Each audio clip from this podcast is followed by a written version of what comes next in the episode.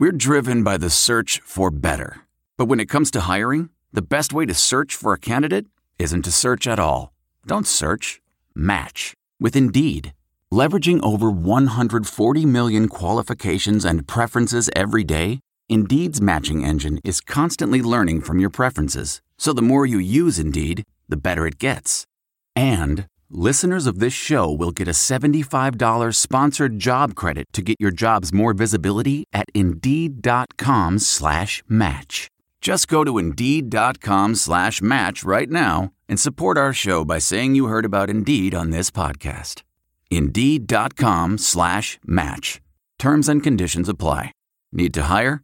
You need Indeed.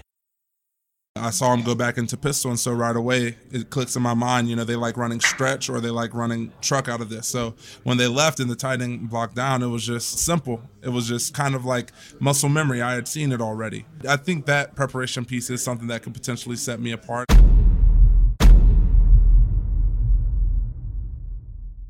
EJ found you first, right? Yeah.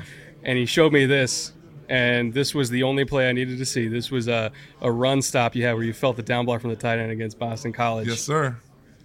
And you know, I, I don't I don't want to talk trash on a lot of NFL defensive tackles, but um, finding a three tech that plays the run like that's a lot harder today than you would think. Yes, sir. Is that something that that you feel sets you apart from a lot of the defensive tackle class? Is that you can actually not just shed one, but get a two for in one play and get the TFL? Yeah, I think, and I think it comes back to preparation too, um, because their formation, you know, BC, whenever they had a tight end on the ball and he motioned back to pistol, we were actually getting ready to run a, a pass rush stunt. Um, but I saw him go back into pistol, and so right away it clicks in my mind. You know, they like running stretch or they like running truck out of this. So when they left and the tight end blocked down, it was just, you know, it was simple. It was just, you know, kind of like muscle memory. I had seen it already. Um, so I, I think that that preparation piece is something that could potentially set me apart, and, and you know being able to have that pre- preparation helps me you know to play the run that way. So. Did, so you saw this on tape that week leading up to the game. Yeah, they they loved running truck out of that formation, so it was kind of it was a little bit of a key. And then also just whenever somebody's blocking down on me and everybody else leaves, you know, you know the ball's going the other way. going the other way. Yeah, you're trying to pin me in place, and I don't want you to do that. exactly. And you're incredibly good at getting out of that situation. And a lot of your explosive plays are TFLs that look they look different, but they look something like that. There's mm-hmm. anticipation, there's a ton of torque for a shed, and then there's the ability to explode to a ball carrier, not just wait for them to run to you. Is, Yes, is go get them. So again, that combination that Brett talked about of having smaller but explosive D tackles that can play the run mm-hmm. is rare because there's not a ton of folks out there that have that mesh of skill sets.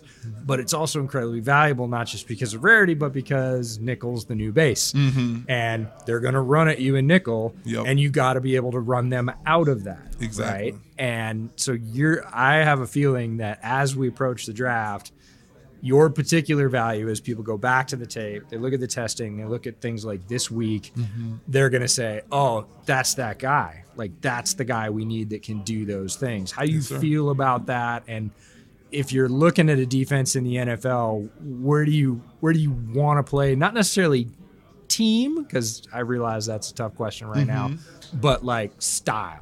Like Yeah, so I see myself um, as a three technique who can, you know, penetrate, whether that be through base um, things or whether that be through movements. Um, and I've worked in, you know, at nose today to start, and that feels comfortable too. You know, I played nose um, also at Richmond and at Wake Forest, you know, between nose and tackle. So um, wherever, but I, I like to be disruptive, and I can I can definitely see myself being a um, you know a guy at that next level who's able to penetrate and and um, you know create some havoc in the backfield. So Th- This TFL that you had against Florida State, something I noticed about it, and Georgia does this a lot. So I don't know if you guys got some like uh, you know Nick Saban, Kirby Smart influences.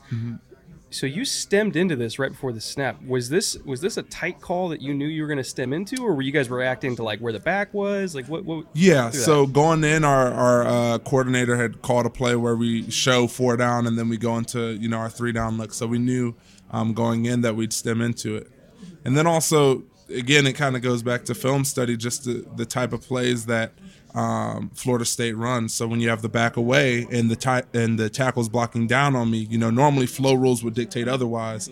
Um, but you kind of feel that okay, this is some sort of gap scheme. This is some sort of power where he's trying to wash me down. So then you just go and you fight pressure with pressure, um, and you end up right there. So I mean, you got that's basically a three for one, right? yes, sir. Because you disrupt the path of the puller. Now he's got to go around you. You know, the the fullback is kind of like, oh god, and now all of a sudden, like you know, we like to think of it as spill and kill, but you did the spill and the kill yourself. Yes, sir. like, that's, that's pretty hard to do, man. It's Yes, pretty sir. hard to do. Yeah, when you say, and that's where you end up, or you end up there, not very many people end up there. Yes, sir. You end up there. Yes, sir. Not very many people end up there. in terms of um, you know pass rush and everything like that, Mm-hmm. it, it is it is a little bit hard to to get an edge as a DT sometimes because Mm-hmm. there's just bodies all over the place. So do you yourself tend to find more success in your experience when let's say it's third and seven, right? They put you at a four eye and you got a one on one with the guard, or do you tend to find more success either setting up or being you know the home run hitter on a stunt? What what tends to work best for you? Hmm. I think it depends. Uh, we went more of the stunt route a lot this this year, but also a lot of the stunts were three man, and sometimes they'd block with six. So you know, sometimes like we had a we had some really good uh, success, you know, in the back stretch of, of the year working some three man stunts that ended up working really well. Um, I think that you know I can I can definitely see stunts being something that I can and work really good at, but I've also been working a lot on my individual pass rush. Um, and you know when I get the chance to get some one on ones um, and be in a pass rush mode, I know that I have some moves that will hopefully be able to get the job done. So. What's your go to? Like, what are you going to bust out on one on ones tomorrow? A little chop swat, um, and it kind of depends. So I'm always going targeting that outside hand, and um, you know, once I get it, then it kind of determine if I still take the edge, and if not, then I'll probably pull it out and go to a hump or something like that. Are you a jumper? Because I know some guys swear by the jump when you do it. A little bit, like naturally. I'm not one. I'm not quite Aaron Donald with it. Moving like four yards and one Right. step. Yeah, I know. It's a Not little, a little quite. unfair. A little unfair. Mm-hmm. Who's the toughest guy you faced this year? So it's tough to pinpoint a specific um, like O lineman just because a lot of the schemes have been different. Like Chandler Zavala's really good. He's here. He's here. Um, he's really good. Um, but also their scheme was a lot more sideways, or when it wasn't, you know, stretched sideways, he was the primary puller on some of their power schemes. So you didn't get all of the opportunity to go, you know, head to head with them. But on those times where he did, you could tell he's pretty legit. Um, Clemson had a pretty good O line that just worked really well together, and then Florida State too. I think their interior O line um, were really really good too. Tell me about uh, music composing, because Mm-hmm. Shane just told us that that you compose music. Yeah. So um so throughout high school I was a big I was big into choir. Um so you know like junior year I would take two choirs that were classes. I take an after school choir. Um, and then senior year I did something like that as well and led two or three a cappella groups. So throughout college I also did a similar thing. I was a part of the choir. Um, we actually got to travel to Europe, um, to Slovenia, Croatia, and Italy. Oh, Croatia! I'm so jealous. Croatia's gorgeous. it's beautiful. Um, and to be able to sing in those spaces, we sang at the Basilica San Marco in Venice. It was crazy. It was crazy. oh my god! Um, so it was that, and then you know I've been arranging with my for my acapella group, just creating you know the music, um, and then I also got the chance to compose some of my own music, and um, whether that be original songs that I'll just play like on the guitar, um, but I also had a few projects. Um, I composed a choral piece in my last year or two at the University of Richmond, and we actually got to perform it. I'm still waiting on the video. It was during COVID, so it was you know a video performance um, more so. And then um, actually to finish up my master's at Wake Forest, I composed another piece of music, um, another choral piece, and I'm finishing that up. Gonna send it back um, to the choral director there, and you know maybe they'll be able to perform it sometime. But that's a huge side of who I am. You know that's the balance to this football side of me, um, where everything is go, everything is aggressive, ferocious, and music where it has a lot of the same qualities, whether it be teamwork, whether it be preparation, um, and just commitment, and you know putting in the time, putting in the work to make you know this quality output. um, it has a lot of the same things, but in a, in a different way, and it brings out a different side to me. And without one or the other, I'm not, you know, who I am. I'm not a complete version of me. So, yeah, that's been really cool to to bring that with me. And music's a part, a huge part of even like my football process. Whenever I have the opportunity, I'm listening to music, getting my mind right. So it's cool. It's the full part of who I am when I incorporate football and music. So It, so I know there are some cities that are more known for music than others. You know, Mm-hmm. Nashville, L.A., New York. They all have NFL teams. Uh, would you like to end up somewhere where there's a, a, a pretty good music scene to, so look into? I definitely want to be able to go out and like listen to live music, but there's live music everywhere, and I've learned that you know just being where your feet are, there's a lot that you can take in. And so like I was in Richmond and I didn't even go and see the music scene there, but that's like a pretty good music scene. They have a lot going on, so it really just depends on how I use those resources. Um, but you know, farther down the line is when I'm looking to to bring more of music to the front forefront of my life. Right now, it's football. Um, and so if I end up in one of those, you know, cities, it's awesome, and I'll definitely go. And if I'm in New York, I'm seeing a Broadway show a lot. I have to. And off to- Broadway and off off Broadway. Yes, yes. Um, but but yeah, it just depends. So you talked about some of your teammates that are here that are super talented. I'm going to ask you a question about who's going to sit in that chair next year that's on your team that maybe we haven't heard about. That's a good question. Who's on the come up? Well, there's a couple guys who are on the come up. Another D lineman who is on the come up. There's a couple. Really, that that whole front will be really good. Um, but Kevin Pointer's going to be really good. Jasheen Davis, kid has a, a motor that's unlike any other. He challenges me to, to play harder, um, and I'm so grateful for you know us being able to compete in those ways. We would, um, in the beginning of practice, we'd be like, "I'm going to get to the ball first. and it's no, you're gonna get the ball, or no, I'm gonna get the ball first. And we have this this competition. Um, but them, and then um, this guy isn't gonna be a senior next year, and I'm not sure if JD will be either. But Malik Mustafa, he is he is a critical piece of this defense um, that we had at Wake, and you saw that in the last couple games where he was out. Um, we definitely missed him a lot. So he is a guy who is just explosive. He's fast. He can do anything and everything. And he was at uh, he was with me at Richmond actually for one year. He was the first one to go to Wake. So So you're you're one of the last college players that kind of remembers what the transfer portal was like before it Mm-hmm. way opened up, right? And before NIL started up. Mm-hmm. How do you feel like college football has changed? And like, what are what are the ways that I think, or what are the, what are the ways that you think that it has benefited players to have more mobility and kind of agency over their own careers? Yeah. So there's, I think there's a point where it's good to transfer and a point where it's not. Um, you know, I think one of the areas that kids are being hurt in is they get one year and because they don't want the competition or for whatever reason they leave and they end up transferring multiple places but not coming away with a college degree. And that's one of the foundational, you know, things of college football is yes, you are a athlete, but you're also a student. You get to get a degree. You get something that will set you up for life after football. Because at the end of the day, we don't always get to choose when our last snap is going to be. Um, but I also think that it gives a lot of new opportunities. You know, people who go somewhere and they clearly know that this isn't what's meant for them. They have the opportunity to then move on and you know go and pursue another opportunity that could be a better fit for them.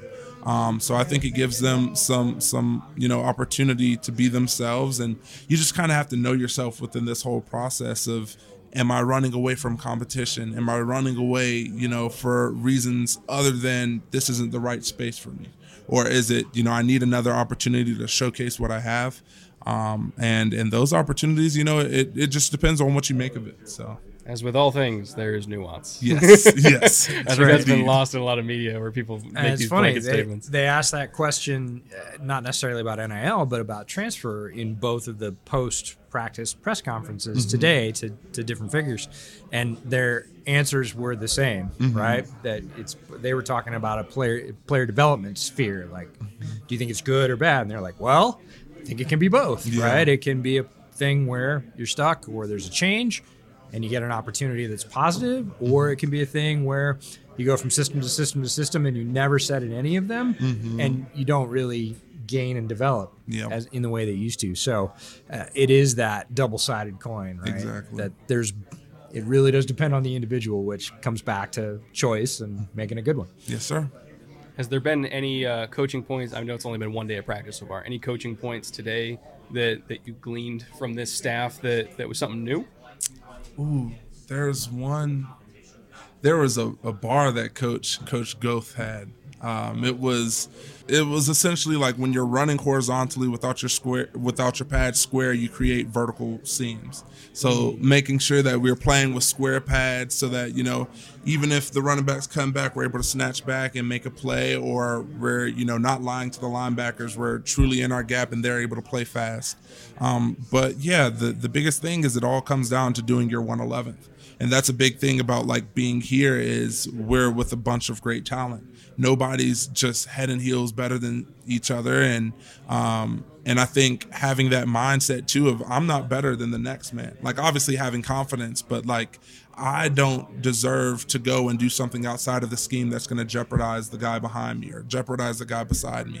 Um, so it's all about doing your 111, doing your part so that there's a trust that gets established so that everybody can play fast. It's not just about you. So I thought that was something that was really cool.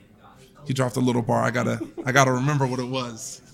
year after year, EJ and I have done this, you know, three years now. Uh, defensive linemen are the best interviews, man. Oh yeah, They're a ton of fun. yes, And sir. that particular piece, thinking about staying square, reminds me of JT O'Sullivan, who runs Uh-huh. QB School Channel. Mm-hmm. He talks about defensive backs, and he mm-hmm. said, when you turn your head, you're literally covering the width of your pads. Mm-hmm. That's all you do as a defensive back. So if you are away from the ball, you are this wide, and quarterback can throw anywhere around you. And Yeah. I'm thinking of that in reverse, saying, if you turn yourself, you are this wide, and mm-hmm. there's this much space beside you that you're now no longer occupying. So mm-hmm. it, I'm always fascinated by those sort of in, uh, intra positional designations that Yeah. sort of line up the same way, and you're like, it's the same thing, Yeah. Mm-hmm. right? the same exact thing. Unless you're Aaron Donald, you're not spinning back the other way. So, so don't try it. Don't try it. Oh man, this is a great interview. You're sir. you were amazing on day one. Your tape's awesome. We can't wait to see where you go. Yes, sir. Thank you for having Thank me. you. Kobie, thank you for taking the time. Yes, sir. Thank you.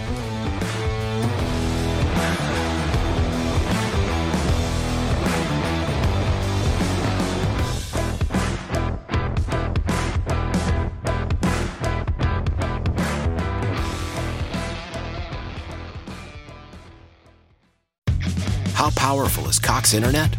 Powerful enough to let your band members in Vegas, Phoenix, and Rhode Island jam like you're all in the same garage.